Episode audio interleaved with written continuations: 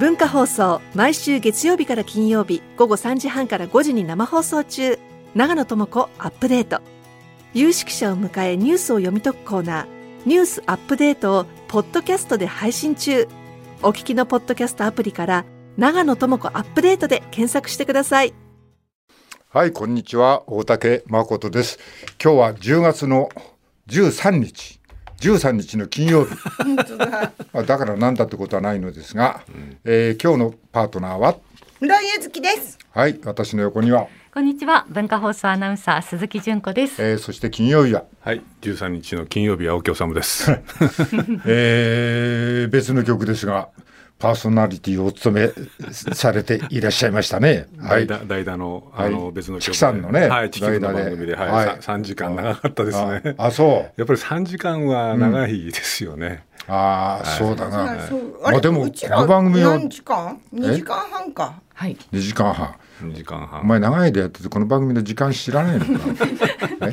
なんかお昼頃に来いって言われて夕飯前に返してもらえるってざっくりとね。はい、えー、っとあれですか？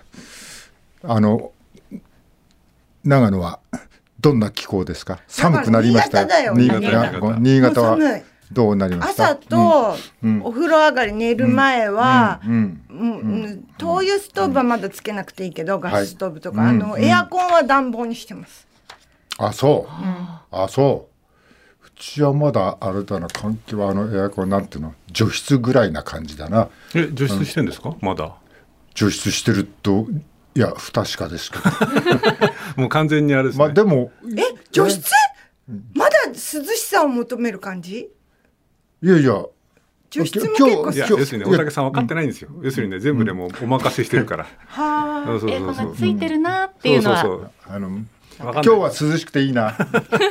いいな外は。天気が気持ちいいなみたいな。あれこの間話したから、僕、先週先々週かの、実家長野に行ってきたんですけど、もう完全に暖房でしたよ。ああそうですか。朝晩は暖房だしそうかね、それ暖房費とかそういうのもあれだね。こっちにいるよりまあ、かかるってことだよね。でしかも、あれです朝、朝僕ちょっとあの車のエンジンかけた時に見たら5度でしたよ。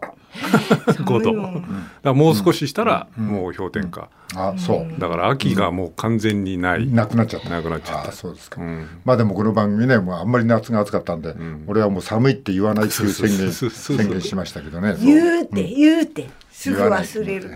言わないいやだけど不思議ですよね、なんか、あんなにもうんざりするほど暑くって、早く涼しくなんないかなって言ってたけど、なんか忘れかけてますもんね。忘れてるよね。もう朝とか起きて寒いなチキショって。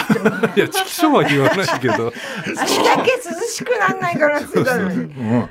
こんちきしょう寒いじゃないか って。だから忘れ忘れかけてるな人間ってな感じだなと思いますけどね。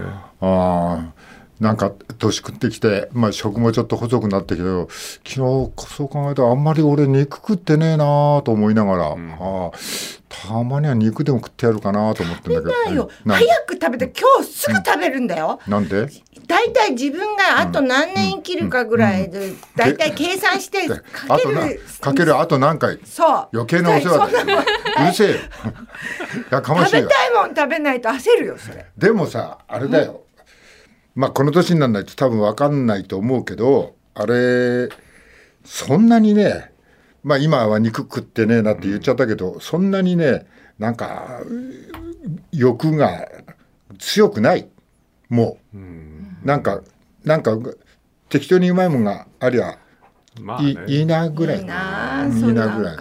前もう今日何食うんだってずっとうるさいよね。そうだよ。あの、うん、そうだし、うんまだまだ欲しいものがいっぱいあるし、うん、今だとさ、化粧品売り場がなんか通りかかっちゃうとさ、クリスマス用の、特別限定セットみたいのが特別限定品が出てるのよ。なんかちょっとね、何がパッケージとかが違うんだよね。あ、そう。そういうの見るとさ、欲しい。なって思っちゃう。はい鈴木さんは何か欲しいものはありますか？今。欲しいものは、うん、なんだろう。あまり物欲が ないんですよね。美味しいビールが飲めればいいかなっていう。私今犬か猫が欲しい、もう物欲だらけだえ？青木さんは？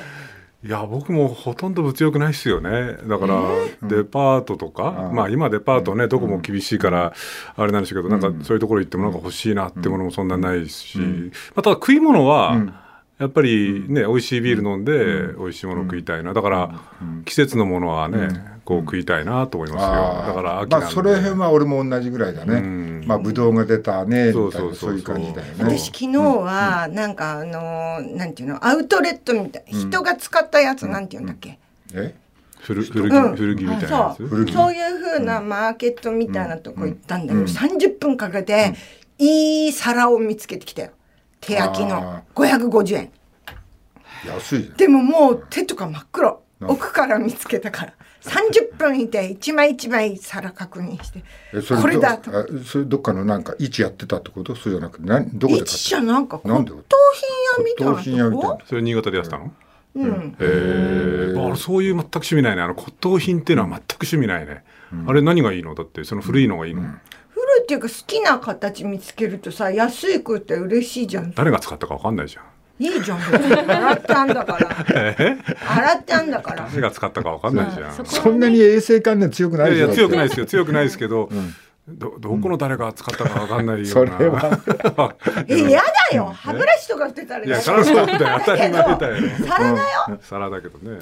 まあ皿ぐらいは許ね。いいいいいいじゃない。別に誰が使っててもね。いやだから今の季節だとやっぱりだからねそろそろ山菜とかキノコとかね。食いたいえー、昨日さマコモダケいっぱいもらってきた。いいね。マコモダケうまいよね。ふらふらしてたらマコモダケって美味しいの？美味しいの。生でも食べられる生でも食える、うん、いや東京マコモダケあんまり売ってますか？あんまりあのいや形はさあのタケノコのさなんかちょっとちっちゃいやつみたいな感じのやつでしょ、ヤングコーンのちょっとでかいような感じ。もうねそれは知ってんだけど。イノシシとね、クマとね、人間と取り合いだわあれは。イノシシも食うの？イノシシが来るっつってたもん。本当、いや僕も長野出身だから、いろんな山菜好きですけど、マコモだけ一番うまいかもしれない、本当、うんちょっともらうと飛び上がるよね。ヒャッホー。そうそうそう。いやさっき俺物欲ないって言ったけど食いてえなって。うまいだってそのそのぐらいのものは食ってみたいな。あのどうやって食うの？僕の田舎では味噌汁に入れたりとかしますね。味噌汁、えー、味噌汁にちょっと入れたりとか。ごま油でね、ちょっとね、あの唐辛子入れて炒めるとシナチクみたいな味にする。あ、そうなんまあそれはシナチクだよな。どう考えてもね。だけどつけないんだよ。だけど炒めなくていいんだ。僕山菜ってね、あの多分長野で取れるのだと、あの売ってるやつじゃなくてあのタラの芽。はい、売って売って今タラの芽って栽培でも売ってるじゃないですか、あれじゃなくて、もう本当に山の中で採れたタラの芽は、抜群にうまいんですよ。全然違うね。全然違う、ね。苦味とか甘味が強いよね。あこれもう本当に山がいっぱい詰まってるみたいな。あのね、本当にね、そのちょっと店で売れないぐらいちょっと大きくなったやつを天ぷらにすると。ちょっと極端に言ったら、うん、こう肉食ってんじゃないのっていうくらいのなんかコクっていうかね味っていうかねうまいよね。マコモだけさ、君たちさ さっき君たち君たちの舌ってさ確かなのそれ。え？これなんかこう細かい味っていうかわかわかる舌が言ってるのどこ違いがわかる女です。いやでもなんかね肉みたいなって聞くとね、大きいタラの芽食べてみたいですよね。うまいですよあれ。あれもだからあのあれですよ取り合いっていうか、山の中でどこに生えてるかっていうのをみんな知ってて、でそこに季節になると行ってと誰にも教えないんですよ。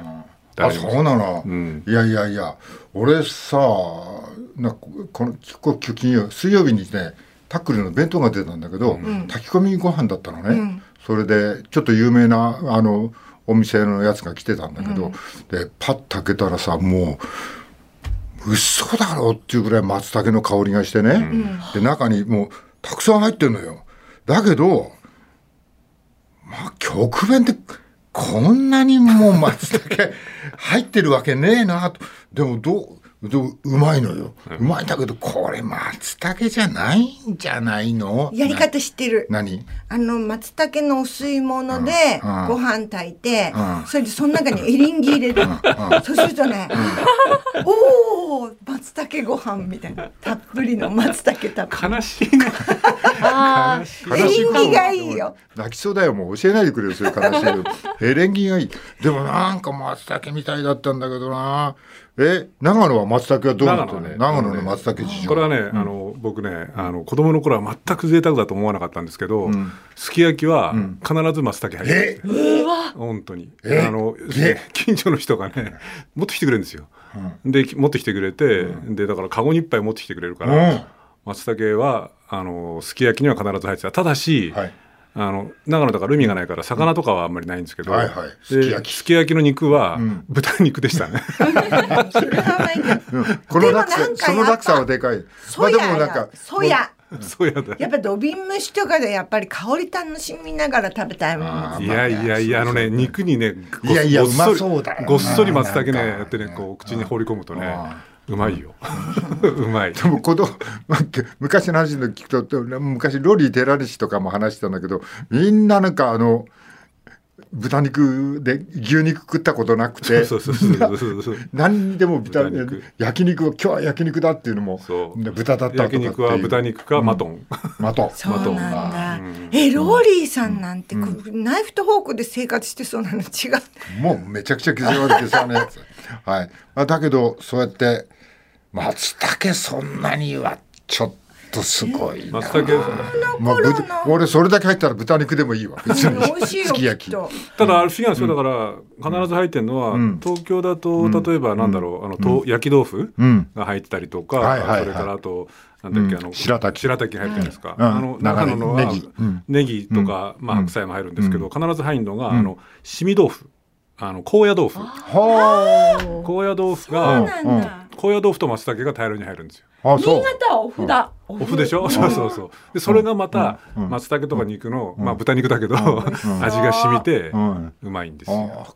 うまい。なんかちょっとお麩とか高野豆腐があるとちょっと貧乏そうに聞こえる。貧乏そう貧乏そう。山の あ高野豆腐はそんなことないから。山の子供だもんね、うん。私は海の子供だったから、みんな遊びに行く時、ん。磨きニシンが口にビロンって出て 磨きニシン一箱もらっておやつに食べてた俺なんか、いいなそれ。誰かが言ってたけど、高知ではすき焼きって言って、サバが入ってたっていう話、すき焼きってサバが入ってたって話は聞いたことあるけどね。まあ地方にはいろいろ入ってるかもしれなんか今日結はい構他のなんかこれ嘘でしょっていうの入れてる人いるかもね。さそう。来るかもよメール。いやわかんないけど。いやまあ地元だから安く手に入るものを入れてん。食うんでしょう。やっぱり牛肉高いですからね、あそうだね。高いですよ。あで子供なんてどうせだってバカバカ食うんだから味もわかんないくせにさ、うん。と思って多分豚肉とか入れるんでしょう、あうん。いやでもねそのマコモダケは食べたことないなでそれとまたもらったら持ってくるよ。ま松茸は贅沢なね、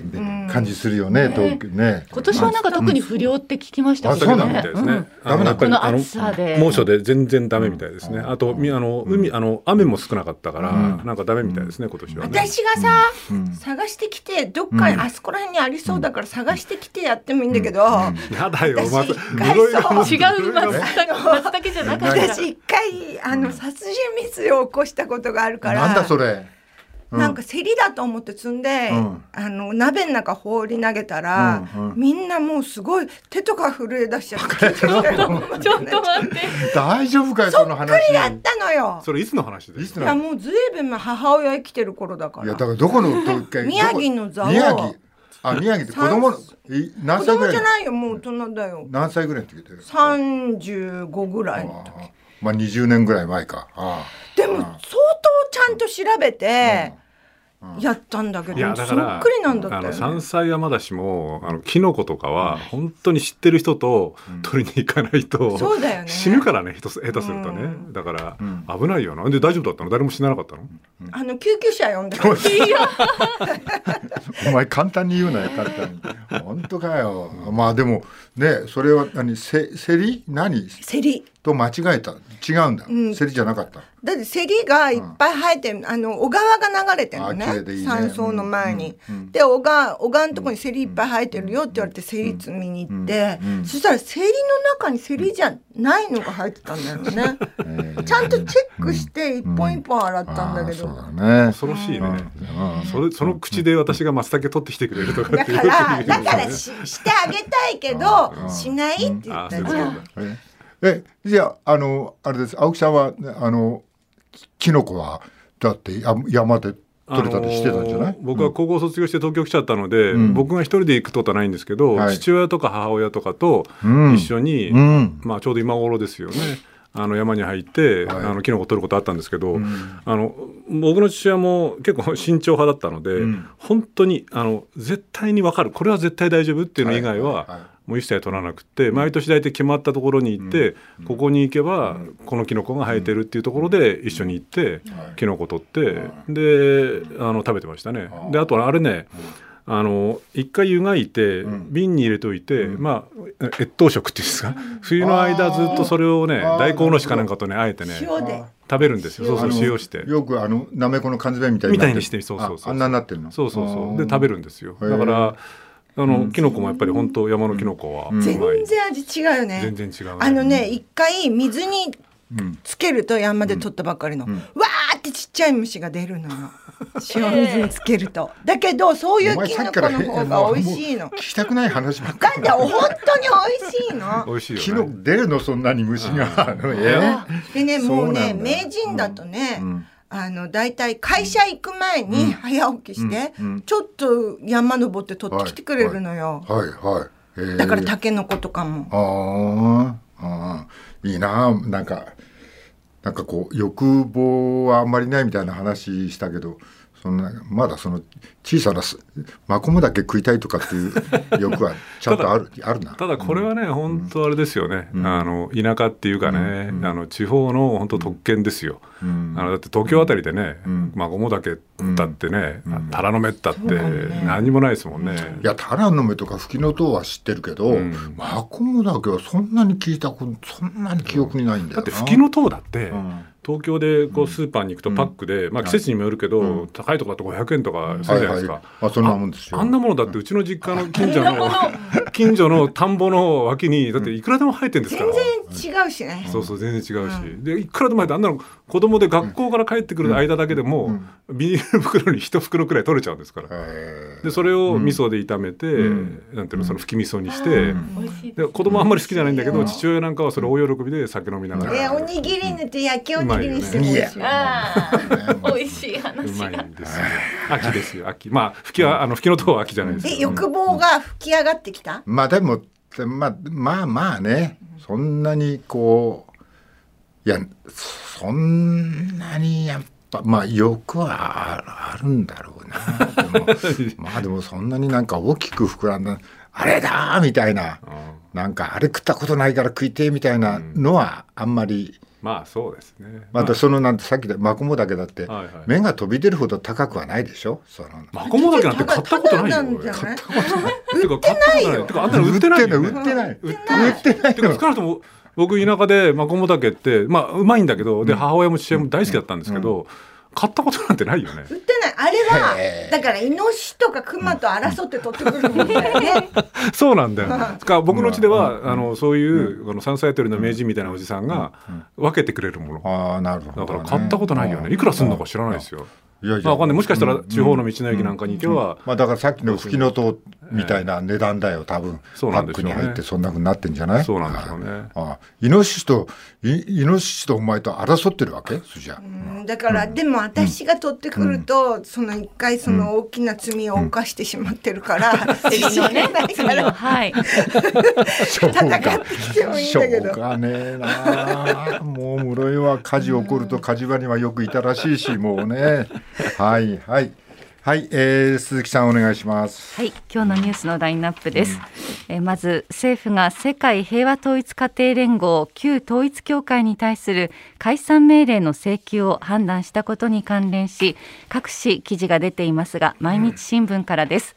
蜜月自民幕引き図る関係断絶道険しとありまして、えー、政治家の関与の調査が不十分だと島園東京大学名誉教授は、えー、記事に寄せています、はい、えー、安倍総理らの調査の対象外とした点を問題視して重大な人権侵害が疑われる教団を政治家が守るような働きをした可能性があるのにどう関与したかが解明されていない、うん、通り一遍のアンケートをしたに過ぎず調査は非常に不十分と指摘しています、うん、え一方、はい、えー、世界のカルト集団が、えーこの事実を注視というのは、うん、えー、スティーブン・ハッサンさん旧統一教会の元アメリカ本部の幹部でいらして、うん、現在はカルト被害者の救済にあたる心理学者の方なんですが、うんえー、教団が真っ当な宗教組織ではないと思うので税制上の優遇を与えるべきでなく非常に大きな意味を持つと高く評価、うん、世界中のカルト集団が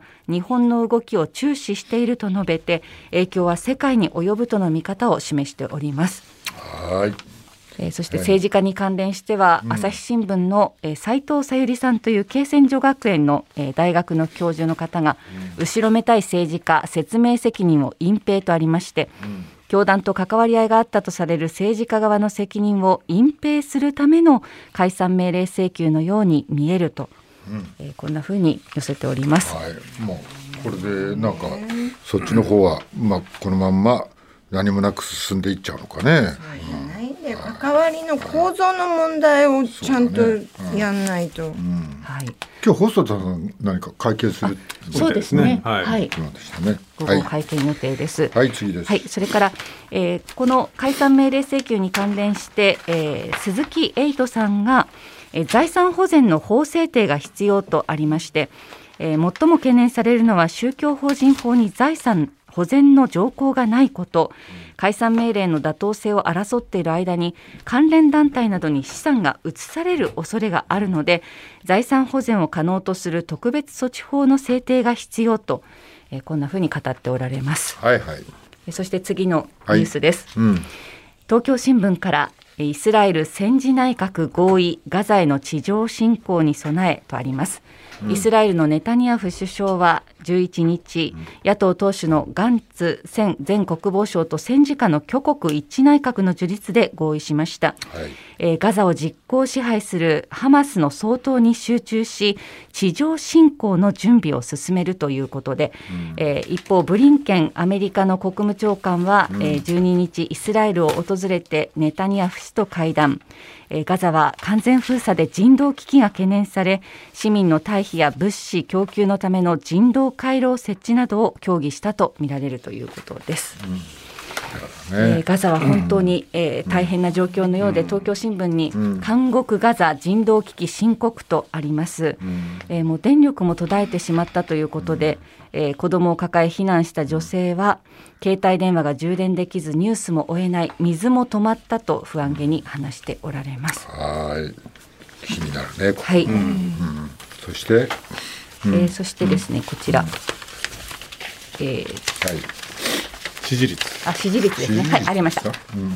えー、時事通信からですね、うん、内閣の支持率が過去最低の26.3%になったということです、うん、時事通信が実施した10月の世論調査、えー、これは岸田政権で過去最低を更新しています、うん、危険水域とされる2割台を記録するのは3ヶ月連続ですえー、内閣改造自民役員人事については評価しないが45.5%に上ったということです。うん。えそして、えー、細田衆議院議長ようやく記者会見へ。日刊現代はお知らせが醸すジャニーズ事務所の NG リストやらせ会見以上のひどさと綴っておりまして、うん、え今回の、えー、今日行われます細田衆議院議長の会見はフリーランスなどは入室もできず、うん、えー、取材場所が限られているということなんですけれども、うん、わざわざ狭い場所を選んで出席者を限定しているのはなぜなのだろうというふうに、うん、えー、記事が綴っております。広い場所借りてないじゃんね。はいえー、こういったラインナップになっています。はいはい。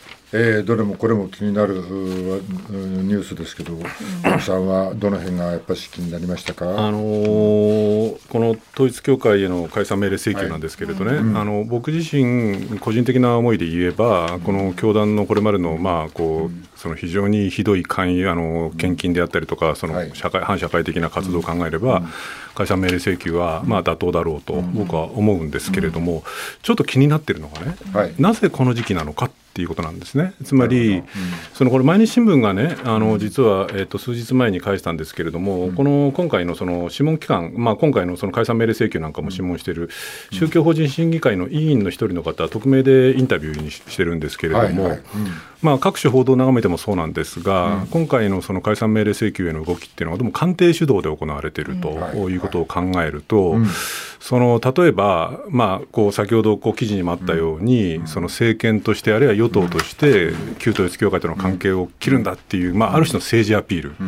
それから今、補選がもうその始まってますよね、はい、その衆参の補選が始まっていて、それが20日投開票なので、それに向けてこう、ある種統一教会と切ったっていうようなアピールみたいなものもあるし、場合によってはね、支持率上がらなかったんで、それとは直結しないけれども、解散戦略、衆議院解散戦略なんかも睨みつつ、この時期にしたのではないかってことを考えると、あの統一教会の解散命令請求、僕は妥当だと思うけれども、うん、でも信仰の自由とか、その宗教活動の自由みたいなものに対して、ある種の死刑宣告にもつながるものなので、そういうその政治カード化させるってやっていいのかっていう問題もあるし、もう一方、もっと重要なのは、要するにこれ、まあ、確かに統一教会悪いし、解散命令請求に僕は値すると思いますけれども、はい、いやいや、その統一教会とずっと蜜月をちぎって、うん、本来もっと早くある程度社会的制裁を受けてもおかしくなかった教団がのうのうと生きてきたのは誰のせいですかと。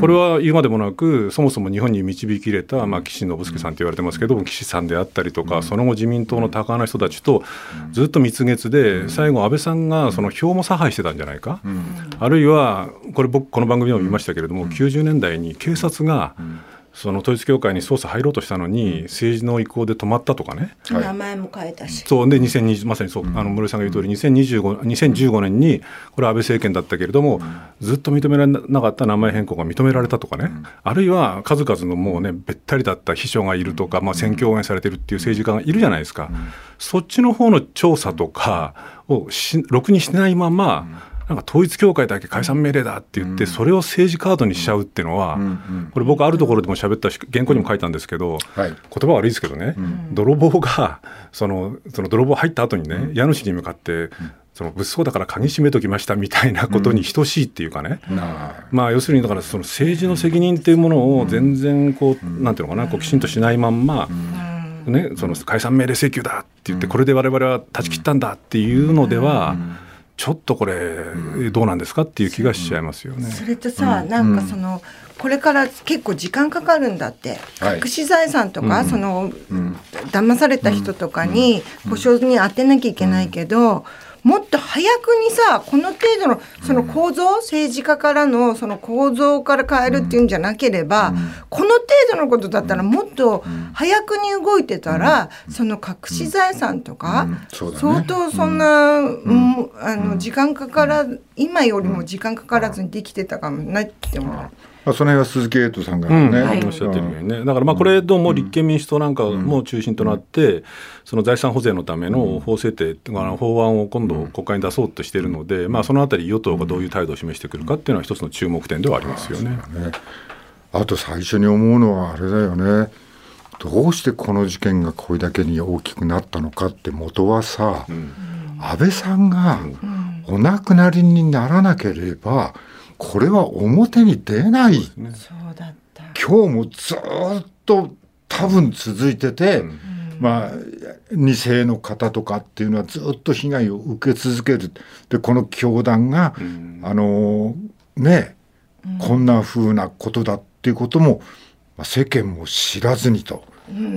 まあ、だからそういう意味で言うと大竹さんおっしゃる通り、うん、その山上徹也、まあ、今被告になったのかな、はい、によるそのあの事件っていうのは断じて許せないものだけれども、はいうん、しかしあの事件によって大竹さん言う通り、うん、この統一教会の問題被害の問題あるいは2世信者の問題っていうのがこう社会問題化した、そういう意味で言うとジャニーズの問題とちょっと似てるところがあって。ね、ね、それとさやっぱりメディアの関係が私はあの事件の話が出たから言うけど参議院選の真っ只中で、あれってさその統一教会のことってすぐさだって犯人捕まったんだから聞けたのに、うん。うん、あの発表の仕方がやっぱりメディアおかしかったと思うんだよね。統一教会の名前がなかなか出てこなかったあそうだったな。そうだった、だからそれも、うんあのこれは僕はメディアの中で仕事したのでよくわかるというか、うん、まあ、もちろんそのこう容疑者が単に供述してるだけだっていうことで、一つの宗教団体をこう誹謗誹謗中傷っていうか、こう上げつらっていいのかっていう問題も一方にはあったけれども、でも正直に言えば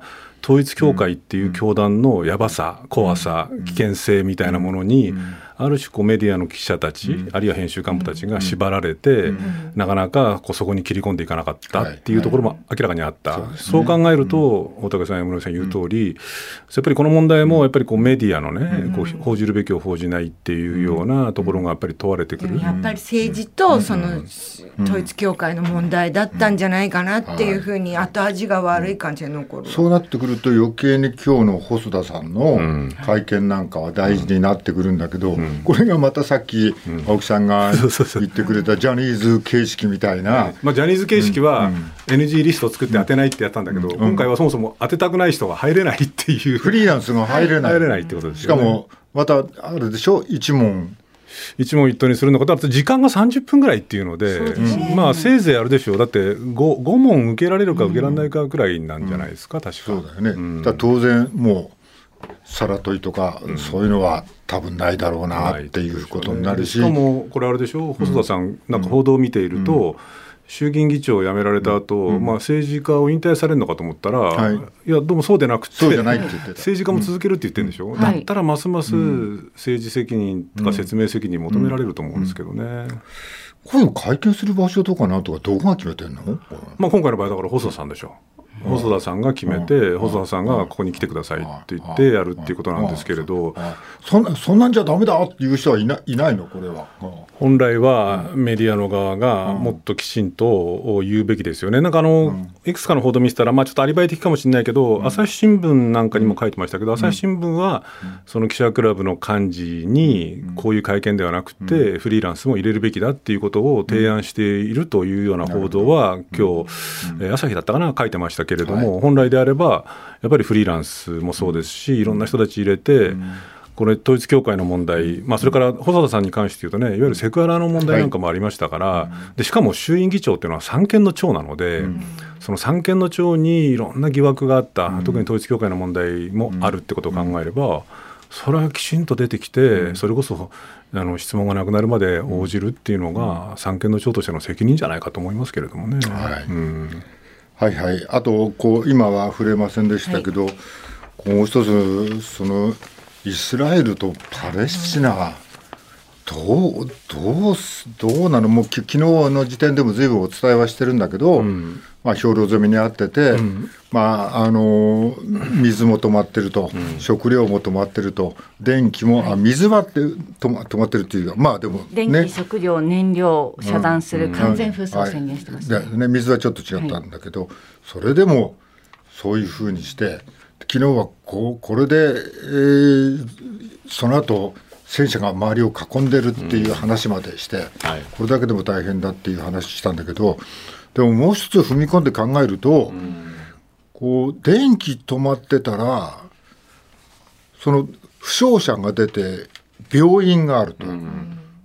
病院どうすんだそうですね。治療なんかもできないでしょうしってことになるでしょうね。でしかも、うん、でしかもこれ、うんあの僕も本当専門じゃないんですけれども、それこそこの間僕のパーソナリティやった番組で専門家の方なんかにもいろいろ話聞いたんですけれど、あるいは各種報道を見ていると、今回イスラエルは、まあこれイスラエルにしてみれば、あの近年では最悪の被害を受けたっていう、まあ憤り、はいがあるので、これ、あのおそらく周りを戦車でこう準備するだけじゃなくて、おそらくこれ、地上戦になるだろうと、で地上戦になって、場合によってはこのハマスが壊滅するまでやるんだっていうような声もあるし、でしかもね、イスラエルご存知の通り、今、かなりこう右派政権なので、相当厳しく対処するってことになってくると、これはだから本当、ガザ地区ので暮らしている一般市民含めて、これ、まだこの程度では終わらないというか、ですね、さらに大きな被害が、死傷者含む被害が出るっていうことが憂慮されますよね。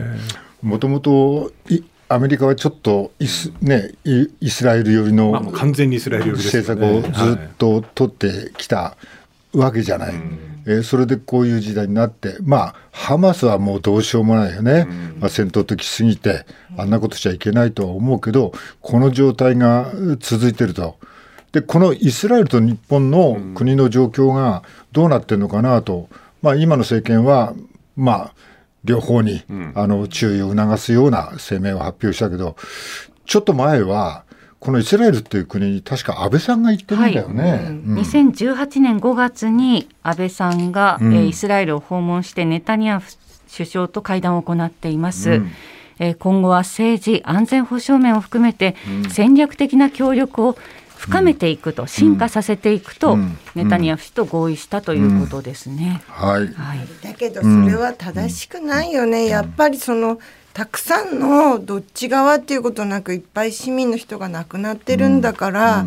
やっぱりやめなはれっていうのがやっぱり正しいよね。まあ、あれですからね、その歴史的に言うと、確かに大竹さんおっしゃる通り、まあ、今回のハマスのね、攻撃っていうのは、まあ、ひどい行為、人質拉致したのも含めてね、しかしその前段の歴史を振り返っていけば、イスラエルがもうそのパレスチナをこうじわじわじわじわとこう押さえつけたりとかっていうことがずっとあって、その怒りがもう爆発したっていう面もあるわけですから、でしかも日本のことに関して言うとね、日本っていうのはまあ遠いせいもあるんですけれど、イスラエル、パレスチナ双方から比較的きちんと交渉ができるっていうか、まあ、こう対日感情が悪くない、そういう立場だよね。そう。で不思議なの、不思議っていうか、ね、言っちゃいけないの、パレスチナ言っちゃいけなくないんだけど、パレスチナっていうのは、まあ、例えば日本においても世界的にもテロ集団だった日本赤軍なんかがこうパレスチナのためだって言ってその、まあ、いろんな事件を起こしたりとかしたっていうのもあって。はい、パレスチナは対日感情がまあ相当いい面もあるので、うん、まあ、そういうのも一つのこうてこにしながら、本来日本なんかはどこまで影響力があるかどうかは別として、うん、パレスチナ、イスラエル双方に